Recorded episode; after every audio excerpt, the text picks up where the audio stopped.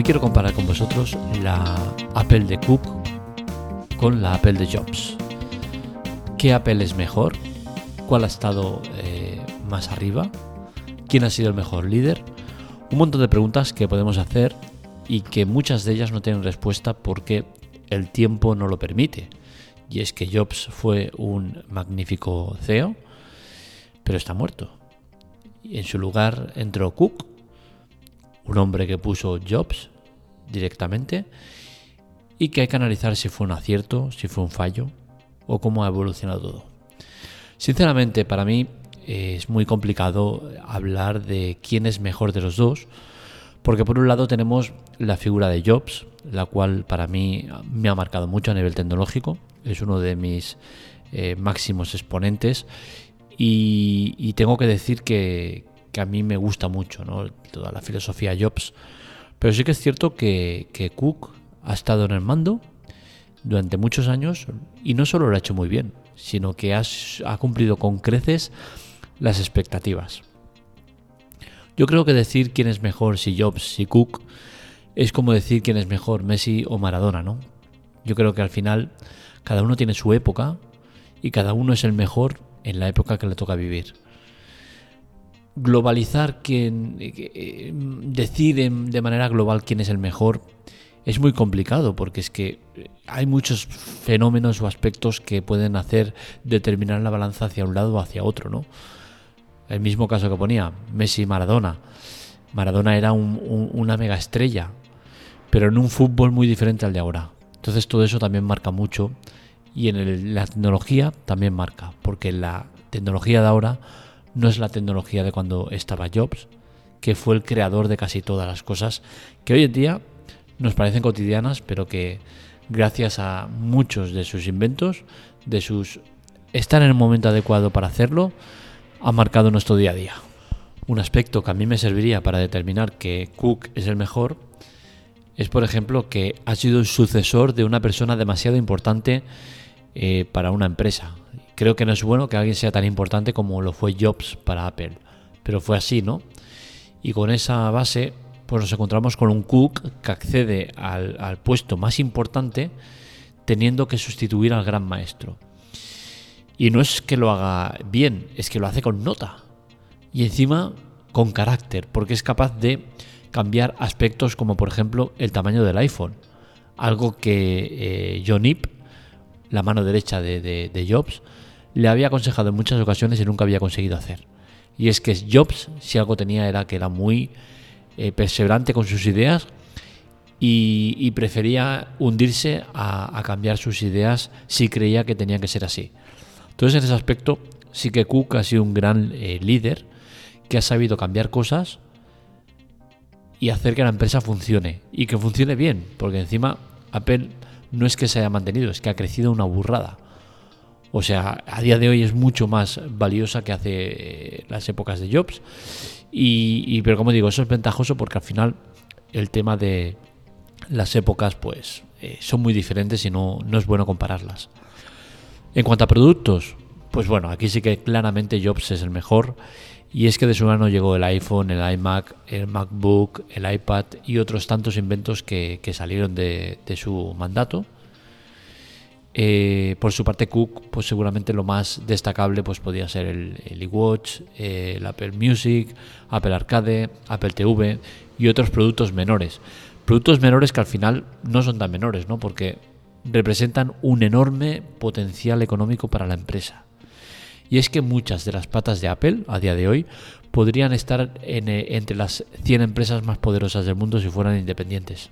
Es decir, el motor de Apple no es solo eh, los teléfonos, que es claramente su pata principal, sino que son muchas patas las que tiran del carro. Y eso es seguramente lo que le da la grandeza a, esta empresa. En cuanto al desempeño, ¿cuál ha sido mejor líder? Pues eh, en este caso a mí también me, posicionaría más por el tema de, Jobs, porque me gusta más el carácter y la cercanía que tenía con los empleados.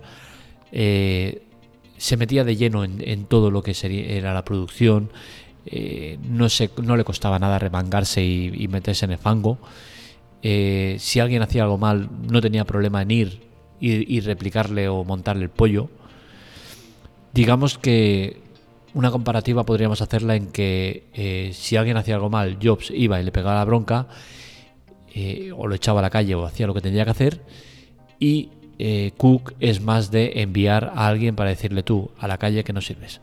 Entonces, son dos filosofías que las dos son buenas, una es más moderna, la otra es más, más antigua, las dos válidas, ¿no? Para mí, me gusta más la de Jobs. Sí que es cierto que a día de hoy las cosas que hacía hace unas décadas Jobs eh, serían eh, imposibles, ¿no? Jobs eh, se sabe que, entraba en cadenas de producción tirando aparatos, insultando, incluso llegando a, coger y, algo más ¿no? con empleados. Y, bueno, era una filosofía diferente, eran otras épocas. Y a mí ese carácter me gusta, ese carácter totalitario dentro de unos límites me gusta. El mejor para los empleados, pues seguramente la gente te va a decir que, Cook. ¿Por qué? Porque es que al final Jobs era eh, como una mosca cojonera, ¿no? Siempre estaba dando por culo. Y, pero bien, yo creo que a nivel, eh, a nivel trabajador era más valioso el papel de Jobs que el papel de Cook. Cook al final eh, desde fuera siempre hablo, ¿eh? no, no, se conoce las cosas desde dentro, pero Cook parece más una persona eh, fría, lejana, y Jobs una persona cercana, que conocía a cada empleado y cada potencial de cada uno y podía exprimirlo al máximo. Cook es más, pues eso, un líder a la sombra, un líder que desde la distancia coordina y, se fija en números y poco más, ¿no? Entonces, a mí como, líder para los empleados me gusta más Jobs, pero entiendo que para los empleados seguramente Cook es mejor líder que, no, que no Jobs. Al final, como digo, eh, determinar quién es el mejor líder es complicado y, que nos tengamos que preguntar y que no sepamos la respuesta o no lo tengamos claro es el mejor síntoma de que las cosas se han hecho bien y de, que eh, Apple ha estado siempre en buenas manos. Yo sinceramente, como digo, me sabe mal que John Eve no fuera el sucesor.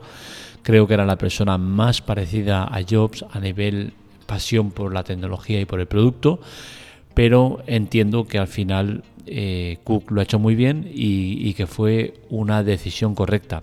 Al final yo creo que más que preguntarnos si quién ha sido el mejor, eh, la pregunta debería ser, eh, ¿estaría Jobs contento con, con quién ha estado al mando de la empresa y, quién ha, conseguido sacar lo mejor de ella y, seguramente la respuesta sería que sí, ¿no? Insisto, dejando de lado eh, lo que le pudiera parecer ciertas licencias que se ha tomado y que rompen con, la esencia de Jobs, sí que creo que estaría contento porque a nivel general la empresa funciona muy bien. Me da mucha pena el tema de, de, de Bozniak, ¿no? Que, que, se le tiene como, como como algo ahí que ha pasado, pero que no se le tiene muy en cuenta o no se le valora mucho a nivel eh, Apple, ¿no?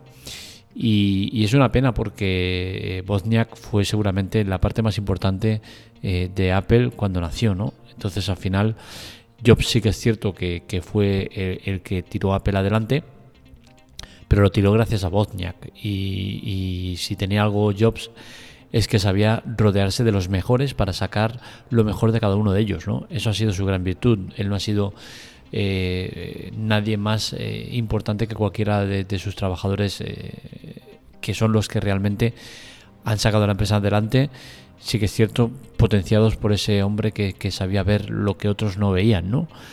¿Tan buenos son los números de Apple? Pues sinceramente no es que sean buenos, es que son espectaculares en, una estadística de los teléfonos eh, más, vendidos del 2021, vemos que de los 10 primeros, 7 son iPhone. O sea, es brutal, ¿no? Y, las tres posiciones que se le escapan son la décima, que es para el Redmi Note 9, la séptima, que es para el Redmi 9A, y la sexta, que es para el Galaxy A12.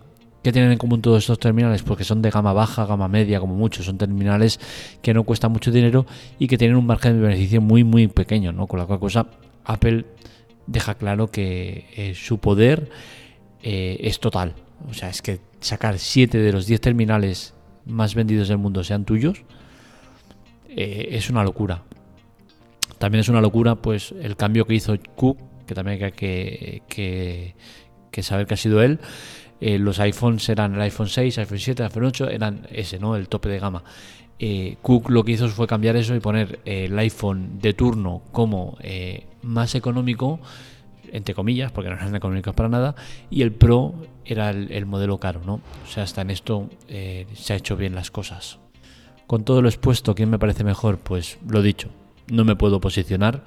Me quedo con el Jobs de los inicios, el guerrero, el, Sandokan, el que arrancaba cabezas por, sus creencias, el que se saltaba todas las normas morales eh, escritas y por escribir, el que hacía lo que le daba la gana, el que la liaba en cualquier sitio, el revolucionario, el creador de mucho, y me quedo también con el Cut de ahora, el empresario por naturaleza, el que mira números y, es lo único que importa.